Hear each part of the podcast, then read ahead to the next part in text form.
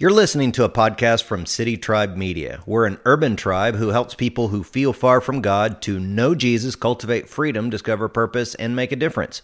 We're also a diverse tribe who welcomes everyone from bikers to bankers, PhDs to GEDs, every age, race, and walk of life. So, whether you're a longtime Christ follower or a spiritual investigator, we hope you're encouraged through our content. Enjoy today's teaching. Well, man, it's great to worship with you guys, whether you're here in the cameo or worshiping with us online. We're so grateful for that. And today, I want to wish my wife, Jeannie, a happy anniversary because she's been dealing with me for 35 years now. Uh, so thank the Lord for that. It was really. You know, it was really tough getting married when we were in kindergarten, but we've stuck together uh, through all these years. And one of the things that I remember about when we got together just before we got married, we got married right out of college, and we graduated from school, and then we had to spend the better part of the summer apart before we could come together and be married. And it was a lonely summer, you know. And I want to ask you a question today. Do you remember the loneliest time of your life?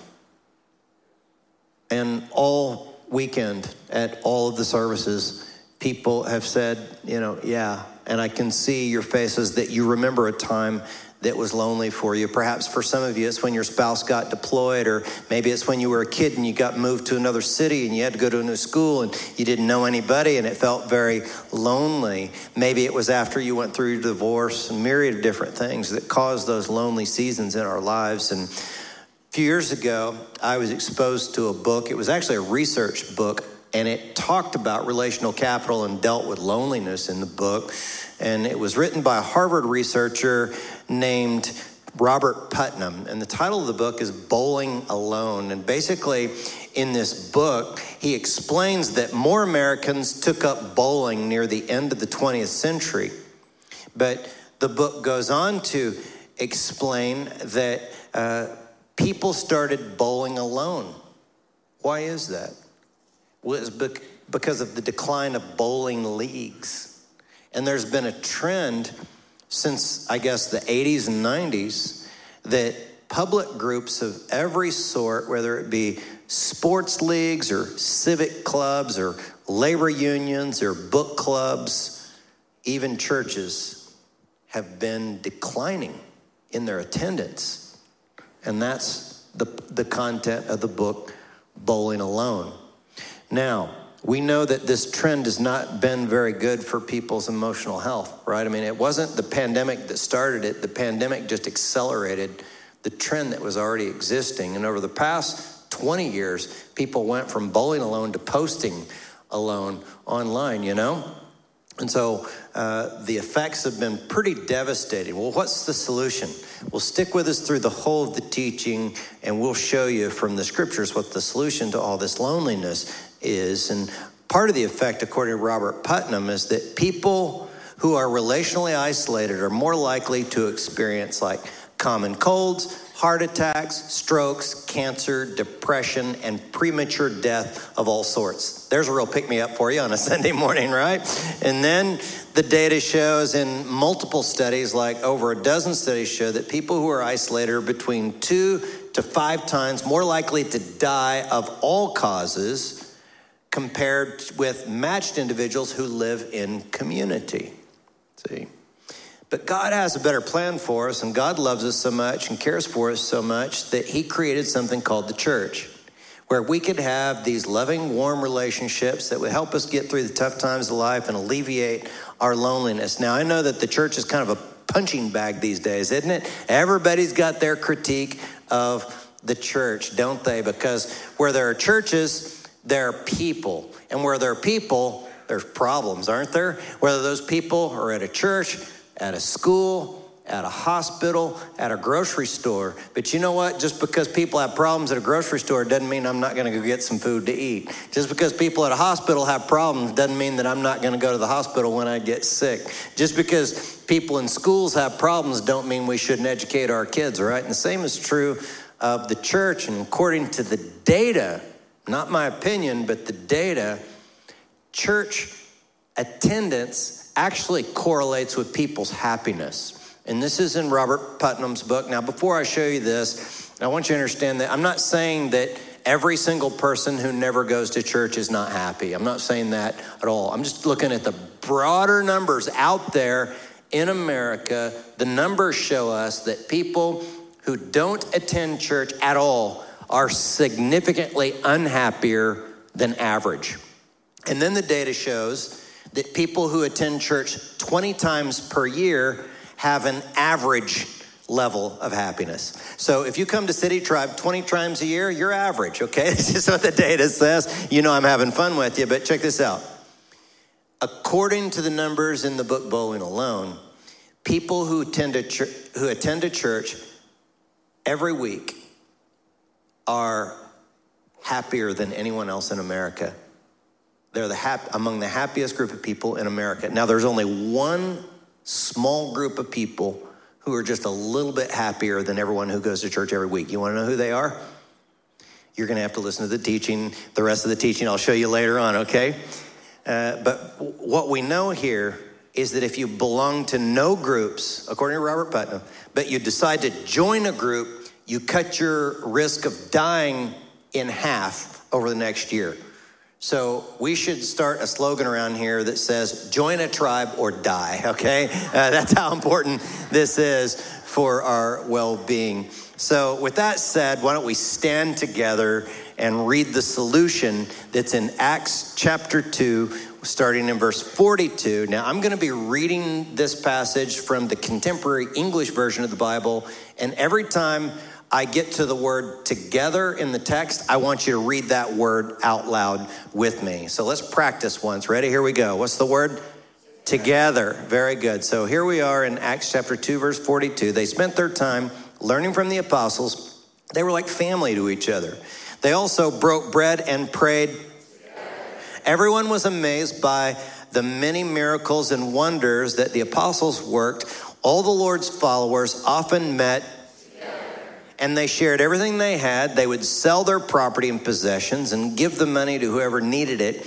Day after day, they met in the temple. They broke bread in different homes and shared in different homes and shared their food happily and freely while praising God.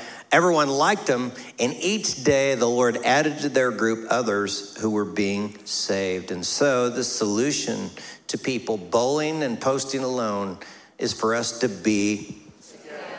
That's good. Go ahead and turn to someone next to you and tell them, I'm glad to worship together with you, and then take a seat.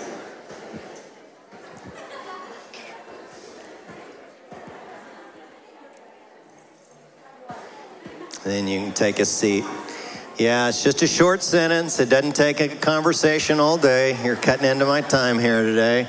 And so you'll notice from this passage that the first church, they met together in the temple and in tribes. If you read the text there, it says they met together in the temple and they broke bread together in different homes. And so they were in, you know, the hall, also the house. They were in the theater and also the tribe.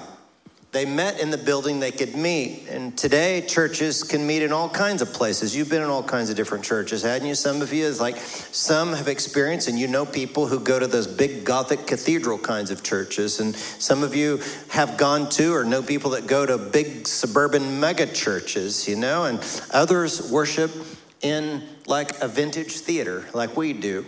I've known people in other countries that worship together and they gather out in a field. And so the building isn't what matters, but it's what matters is the people of God coming together to gather and worship him. But then the early church also got together in these smaller, more intimate groups. And here at this church, we call those smaller, more intimate groups tribes. Now, when I say tribes, here's what I mean it can be small group Bible studies, it can be classes, it can be hobby or interest groups, it can be serving groups. All of those terms fall under the umbrella of smaller tribe groups where a small handful of people, maybe from three to 15 people ish, get together to encourage each other and to grow spiritually and grow closer to God.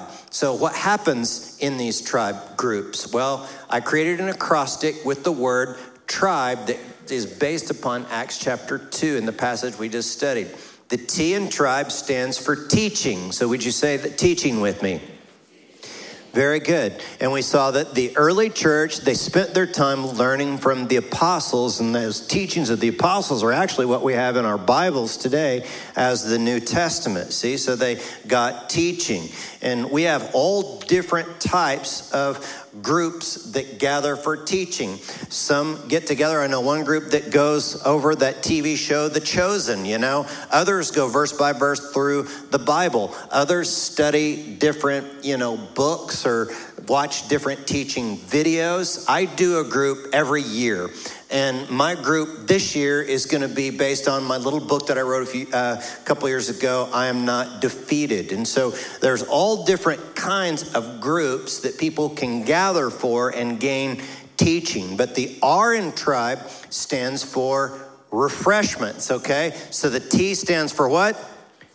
teaching. Thank you for the 15 of you who are listening. And then the, so the R in tribe stands for refreshments. The Bible says they shared their food happily and freely at their tribe groups. And I can tell you this statistically over the years, I've watched all kinds of different small groups, tribe groups meet. And the groups who have a leader with a hospitality gift that gets the food right is always more successful than the group that just has a gifted teacher as the leader. Isn't that interesting? And notice the passage says they shared the food, not they mooched food. So everybody can bring something to share to their tribe group, can't they? Um, and if you're on hard times, I'm sure others in your group don't mind to share with you. And so remember, tribe, the T stands for teaching. You're better now. You're winning me over. The R stands for refreshments. And then the I stands for intercession. Now, intercession is just a fancy word that means praying for people. The Bible says they prayed together.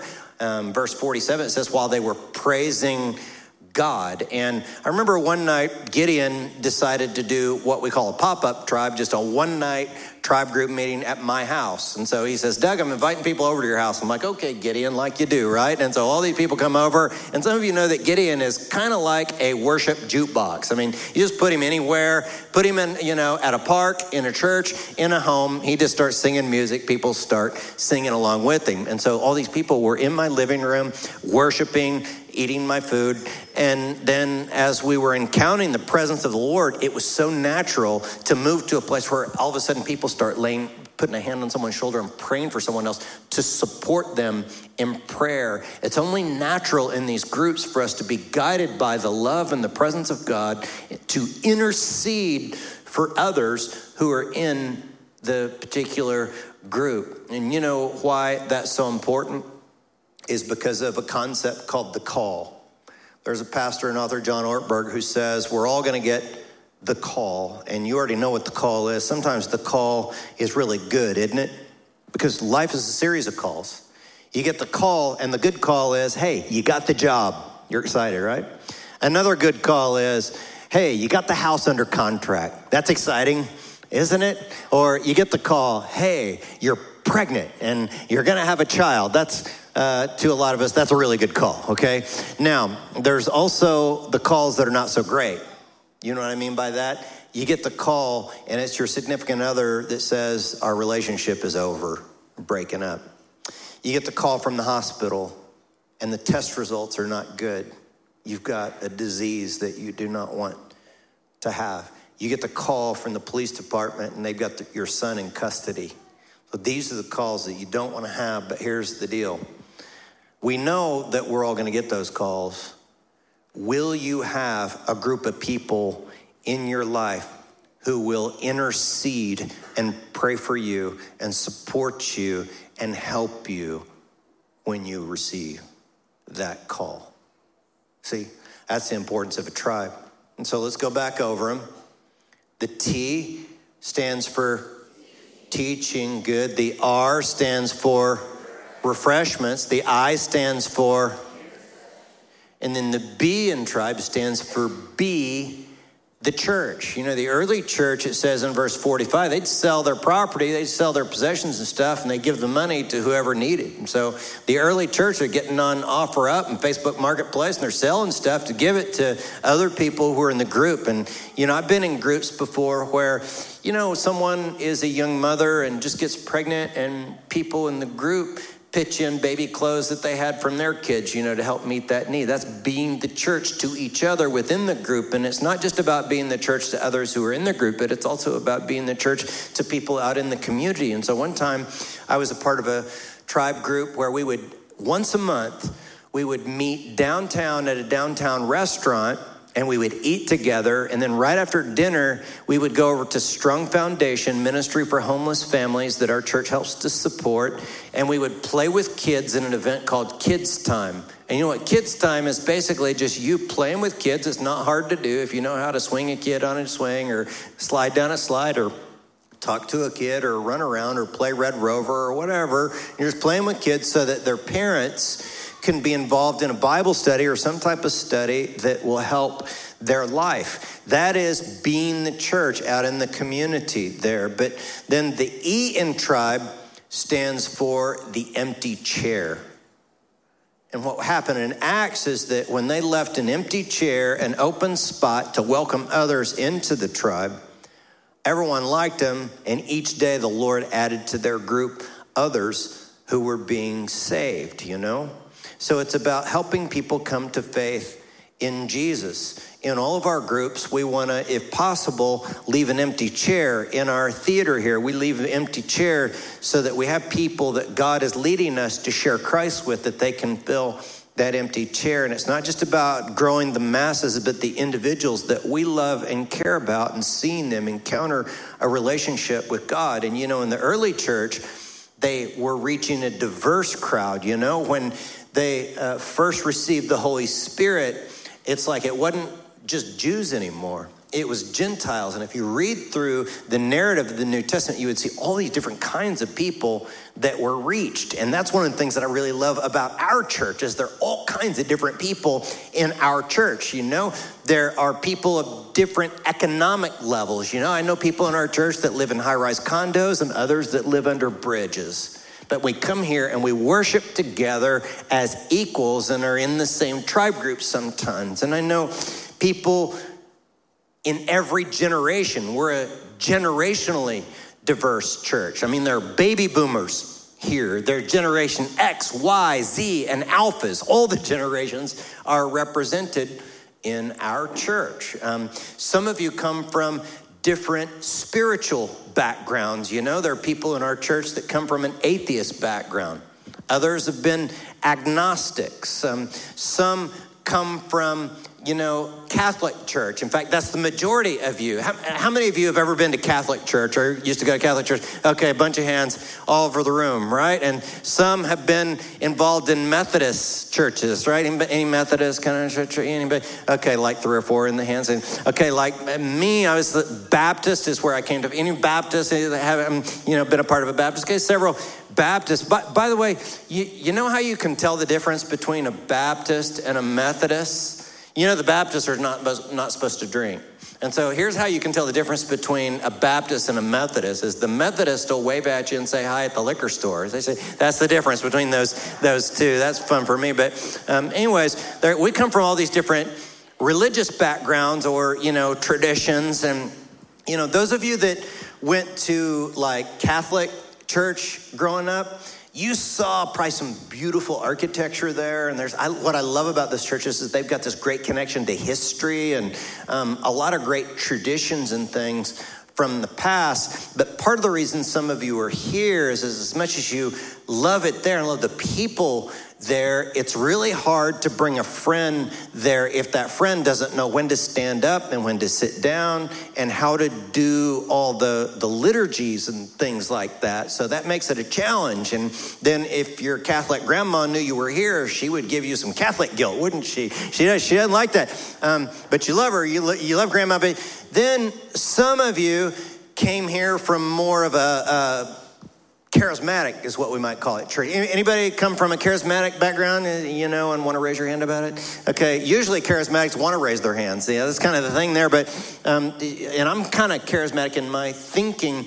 Um, and so, what I love about those churches is that they're all about seeing the power of God, and we want to see the power of God today, right?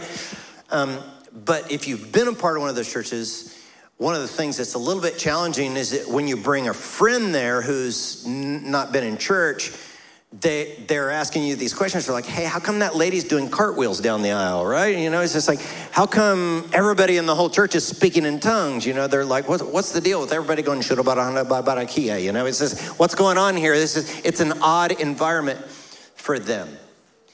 Um, and that's why Paul said in 1 Corinthians chapter 12, I'll just paraphrase it for you. He said, hey, if an outsider comes to your church and everybody's speaking in tongues, they're going to think there's a Greek word for it. They're going to think you're all cray cray. That's the Greek word. it's just like they're going to think you're crazy. They're not going to know what's going on. So what we're trying to do here is, is help those of you that are what we call our spiritual investigators. Now, some of you come from an irreligious background and you don't have a lot of church background and I would have you raise your hands, but I know you, and I know you don't want to raise your hands. You want to remain anonymous, and you just kind of want to chill, right? And so I'm not going to point you out and embarrass you in any way, but I want to honor you for coming here because it shows your open mindedness, and you just want to try and figure out God. And what we're trying to do here is we're taking down barriers that would keep you from understanding the truths that are in the scriptures, and we have, want to have a, an environment of prayer so that you can come to know Jesus, all of us, you know?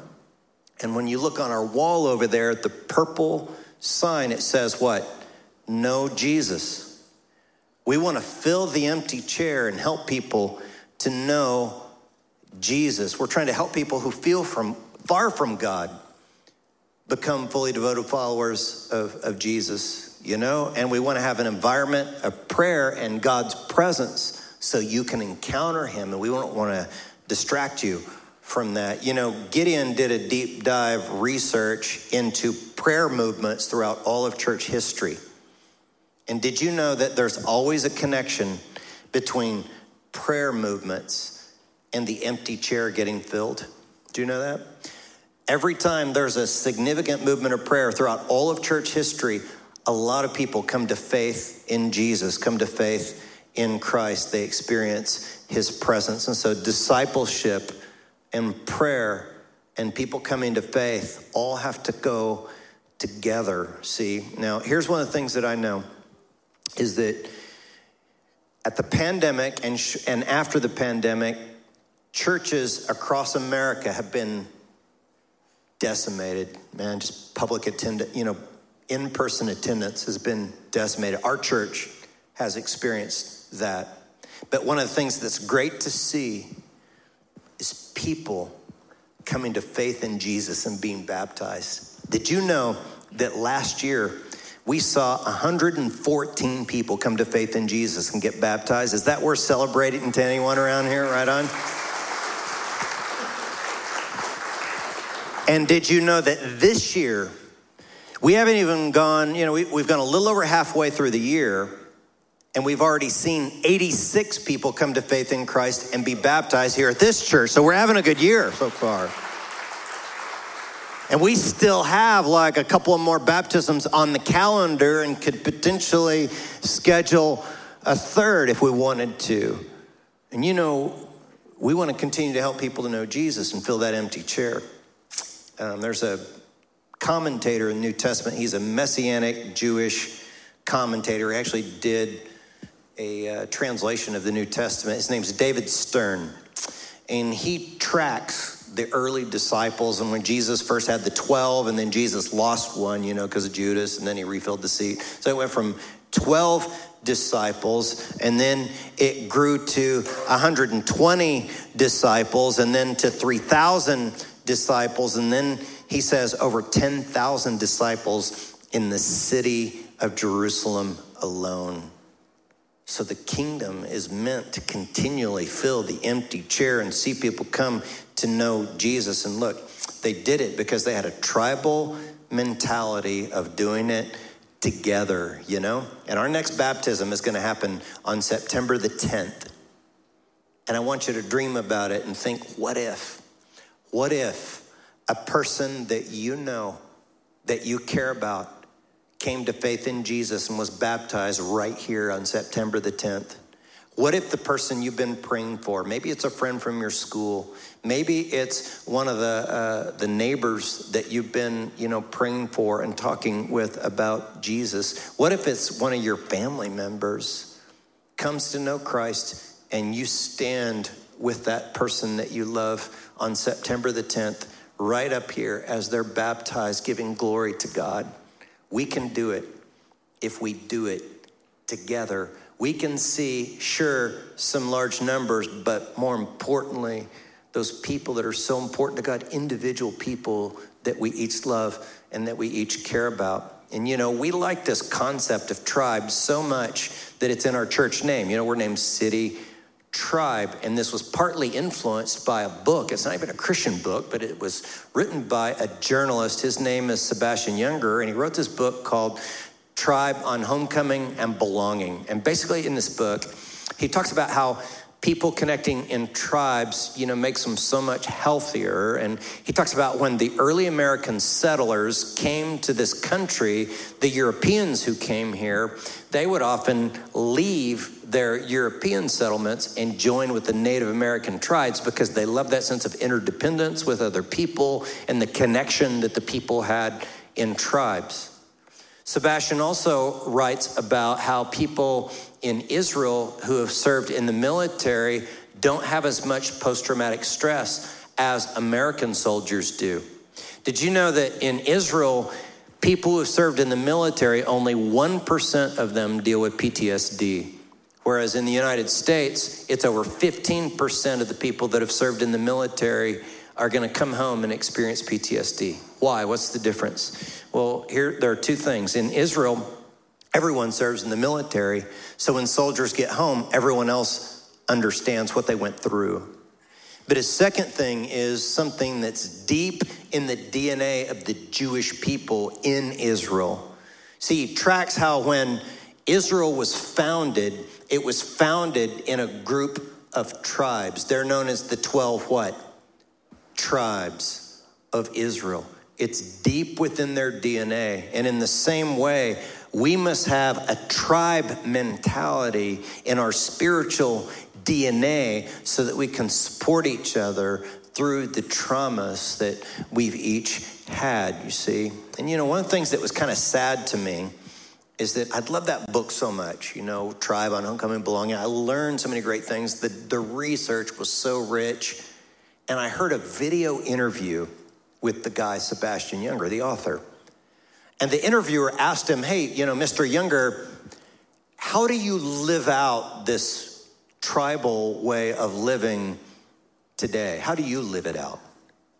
And you know what was sad to me? His answer was, Well, you know, it's really hard to live that way these days. And he kind of him out around. And basically, I sat there and thought, Oh my goodness this guy that was so impact his book was so impacting to me he can write a best-selling book that influenced a lot of people on this concept of tribe but he doesn't do it he knows everything there is to know about it but he doesn't do it and i thought man that's sad and you know, this talk I gave you today is not some deep teaching on the Greek meaning of tribe or, you know, parsing Greek words and showing you some insight that you never knew. In fact, those of you that have read your Bibles, you know good and well that God calls us to a tribal way of living, to live in community and love each other.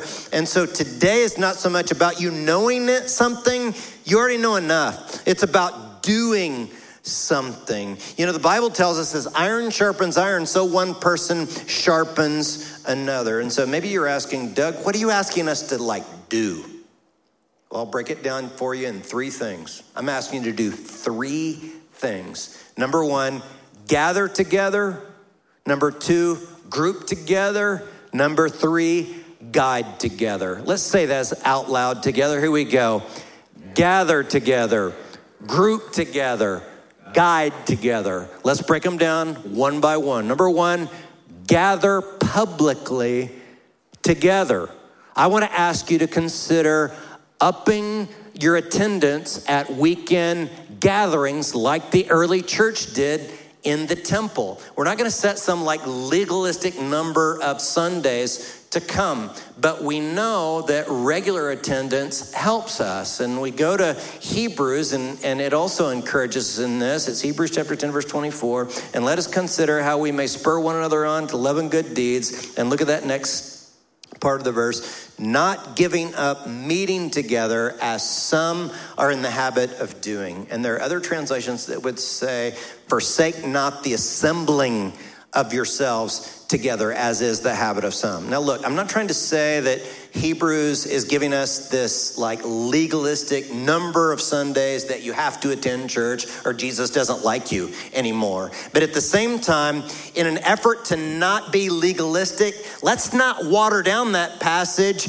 and make it say just go whenever you feel like going either, right? Because we already know from the numbers that church attendance matters. See, people who are isolated between two to five times more likely to die of all causes, and people who attend church every week are among the happiest people in America. And don't we want that for each other? And don't we want that for other people that we know? We should want that, and I think most of us do want that. And look, it's kind of like when you look at the fire. Have you ever watched your fire? You ever just stare at a fire? Fires are mesmerizing. Men love to like make fires and look at fires. Men, are you with me on this? We love fires, right? And when you're staring at the fire, men, do you ever notice that one of the coals somehow gets pushed out away from the rest of the coals and it turns gray and ashy? But then if you'll take your fire tongue, because every fire is made to be messed with, isn't it? You take your tongue and you move that coal up closer to the other coals, it starts to glow again. And how many of you have ever gotten in a place in your life where you're just like, hey, you know, I'm going to blow off church and go to the lake this weekend? And then you get used to doing that and you, you do it all the time. And you turn into that coal that's gray and ashy in your spiritual life. And then it dawns on you, I know what's going on here. And you, get closer to the other coals and come and worship, and you start to glow again. And I want all of us to glow again. And I want others who have gotten separated from the people of God to glow again and encounter the love and the grace and the happiness that comes, the joy that comes in Christ. And so that's just why we want to gather publicly together. But look at number two group privately together if you're not already in a tribe group, We've set up a table up at the front where Pastor Pedro and some of our coaches, we've got a group of coaches now that are going to serve and support tribe leaders. But if you have never been in a group and you want to be in one, we'll give you an opportunity later on to come up and sign up to be a part of one of these groups after the service concludes. And, you know, um, there are all kinds of groups that are already started. There, I think there are like 13 of them already going, um, and uh, and there's actually more than 13, but there are 13 that are on our website.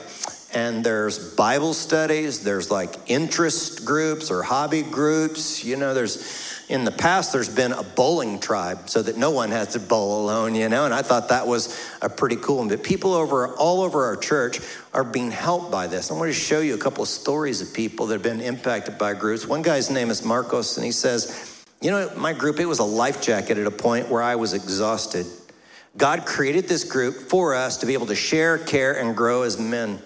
It's a highlight of my week. Honestly these sentences sentences don't come anywhere near the way God has impacted our lives because of this group. And then Jessica said, I grew up in a household where abuse of drugs and alcohol and abuse of each other was normal. My mom would frequently tell me that she wanted to abort me. My tribe, even though they knew the worst things about me, things that I held in great shame, like the extent of the abuse and the most terrible things I had done, they loved me still and they had unconditional love for me through Christ. The greatest thing I got through my tribe was worthiness, a deep value that only God can give. And I got to tell you, I get to see a fair number of these stories and testimonials of people who have been impacted by going to one of these groups.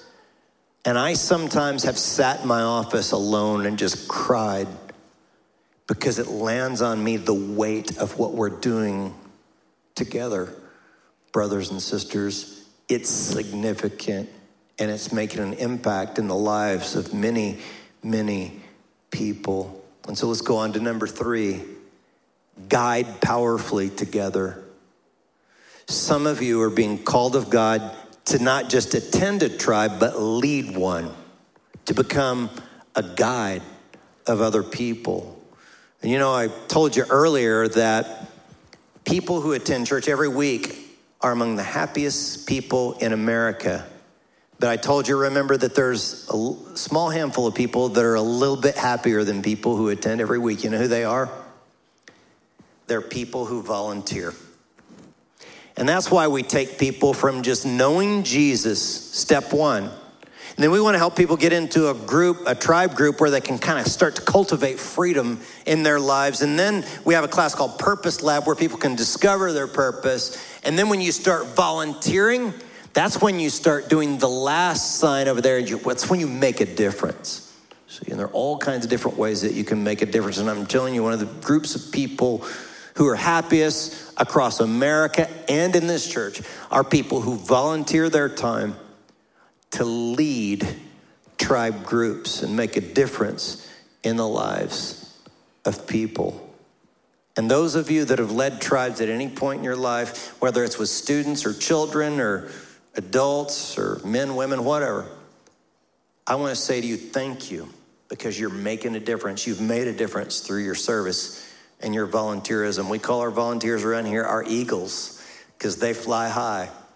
But how many of you know that if you decide to get in the game and actually volunteer and do something, some people might criticize you a little bit. Hey, anybody know that?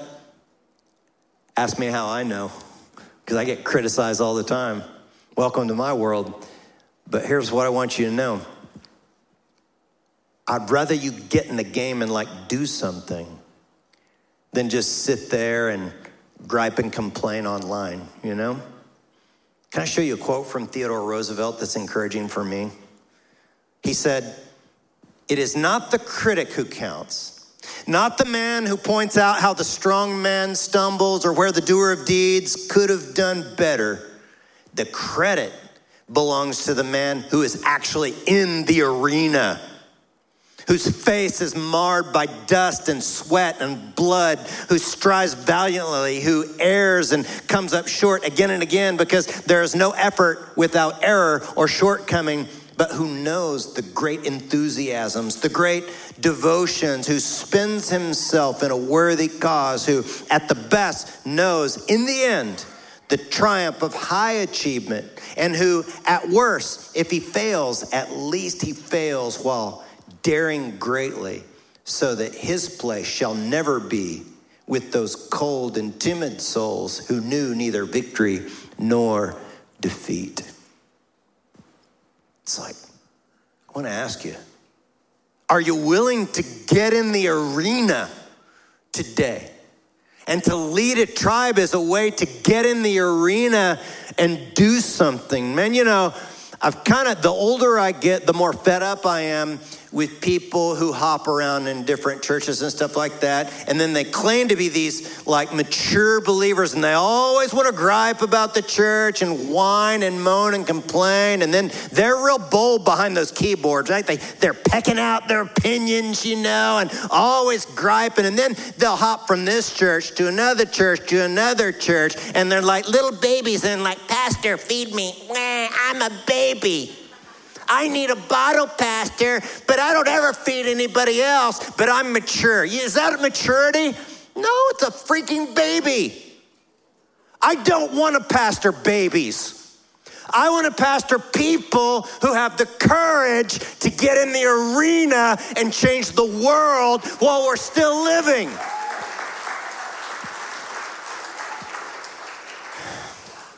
Take a little breath serenity now, you know. Sorry. But I really mean that. Um, you know, people are dying out there. And um, man, we can really make an impact there to, to change that by guiding people and stepping up to lead. So if you want to lead a tribe group, you also can come up here and you know tell one of the coaches or pedro you know i want to lead. I want to get into the arena you know? Um, we have some stuff coming up for you. We have a tribe rally where pedro and i will be there and you know the real reason that's coming up on august the 12th by the way and the real reason to go to that is not so much the rally as much as it is uh, Pedro's wife Esther is going to be doing the cooking there. And man, she makes really good food. She makes these flautas that are, I'm serious, they're like crack cocaine. So we can both get people addicted to flautas and start Flautas Anonymous group all at the same time, you know, a recovery group there. But then we'll also have on September, or rather August the 19th, uh, tribe leader training with Pedro and I.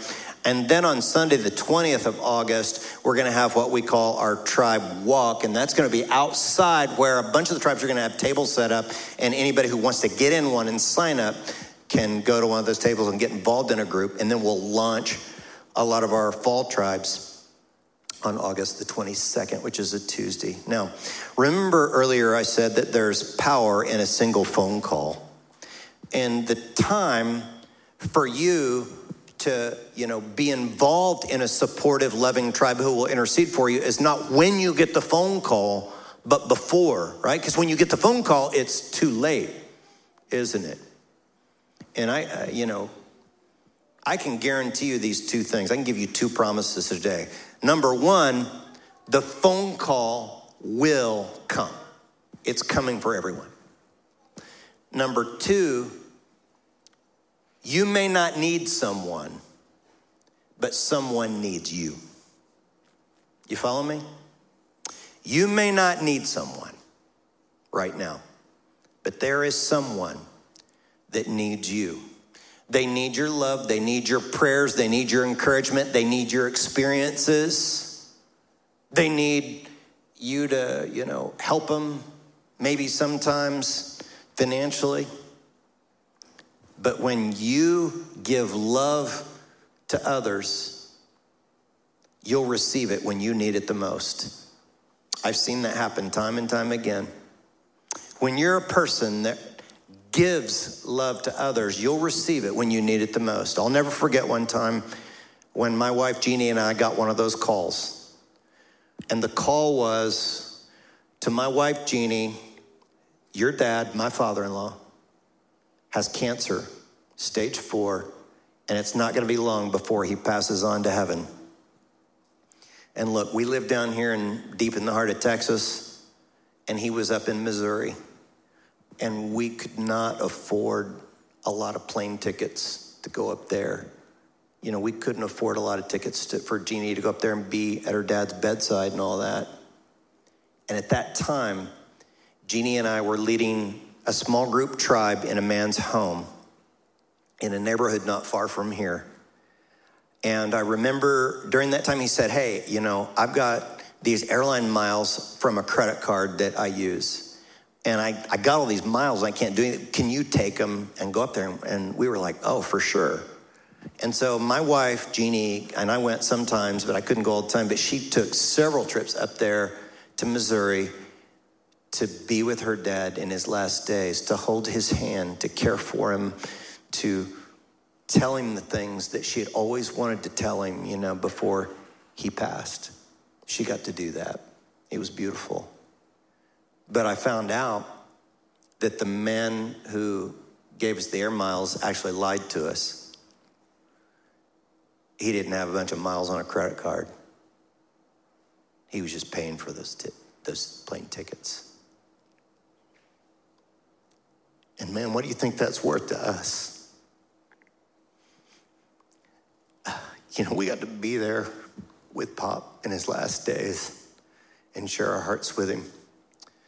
And it's really hard to put a dollar amount on that, you know.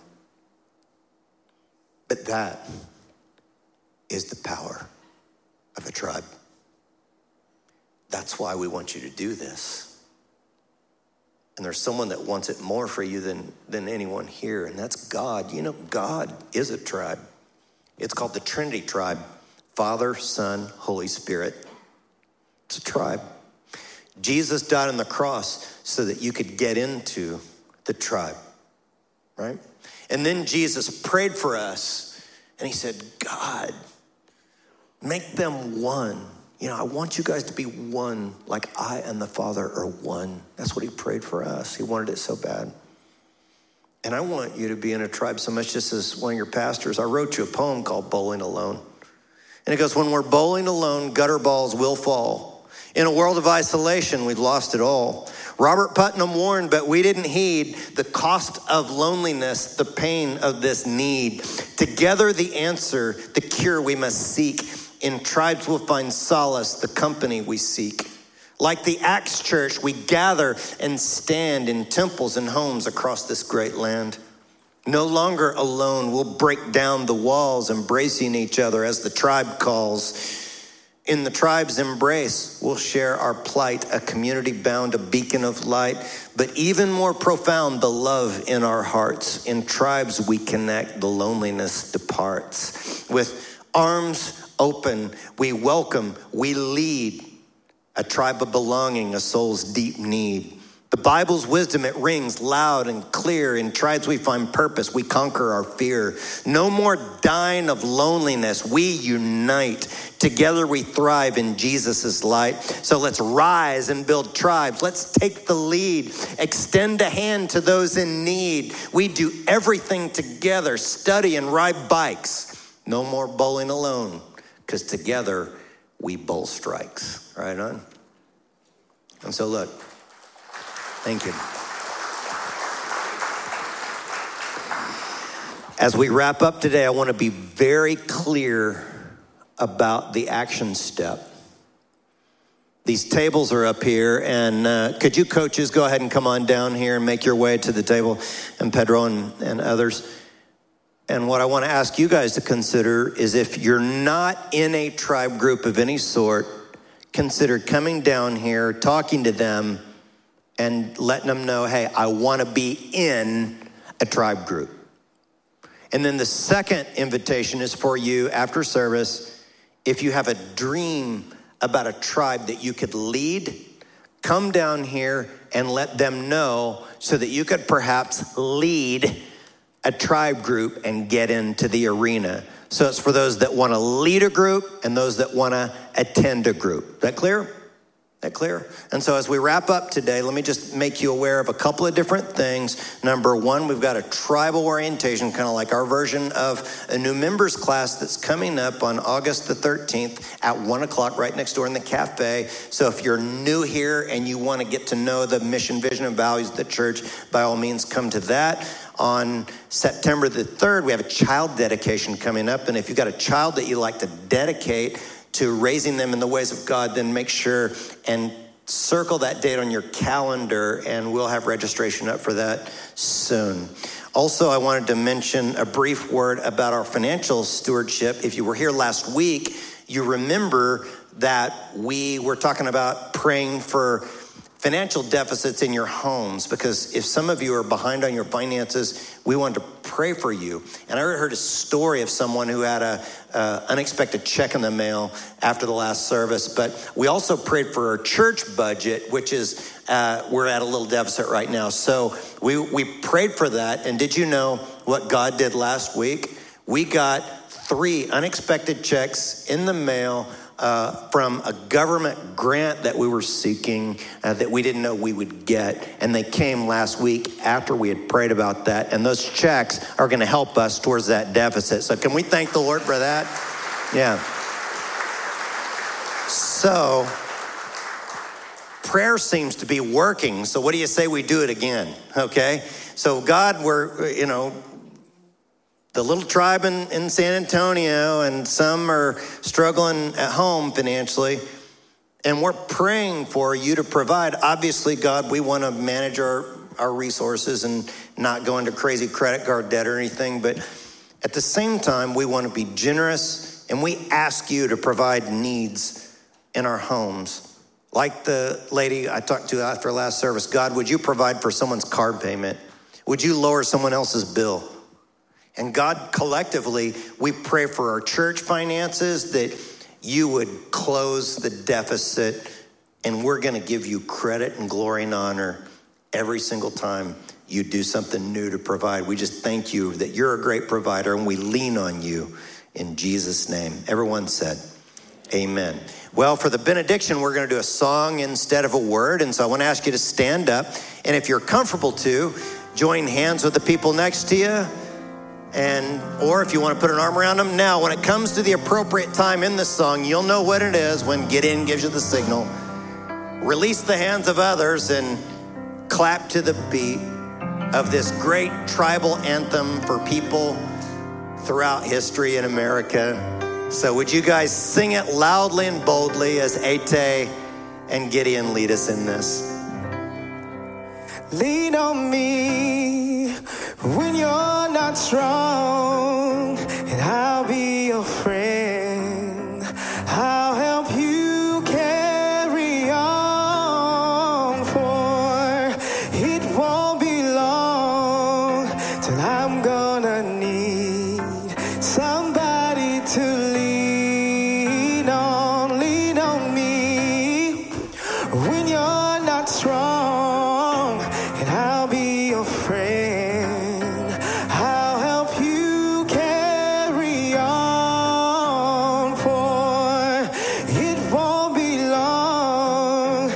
I'm gonna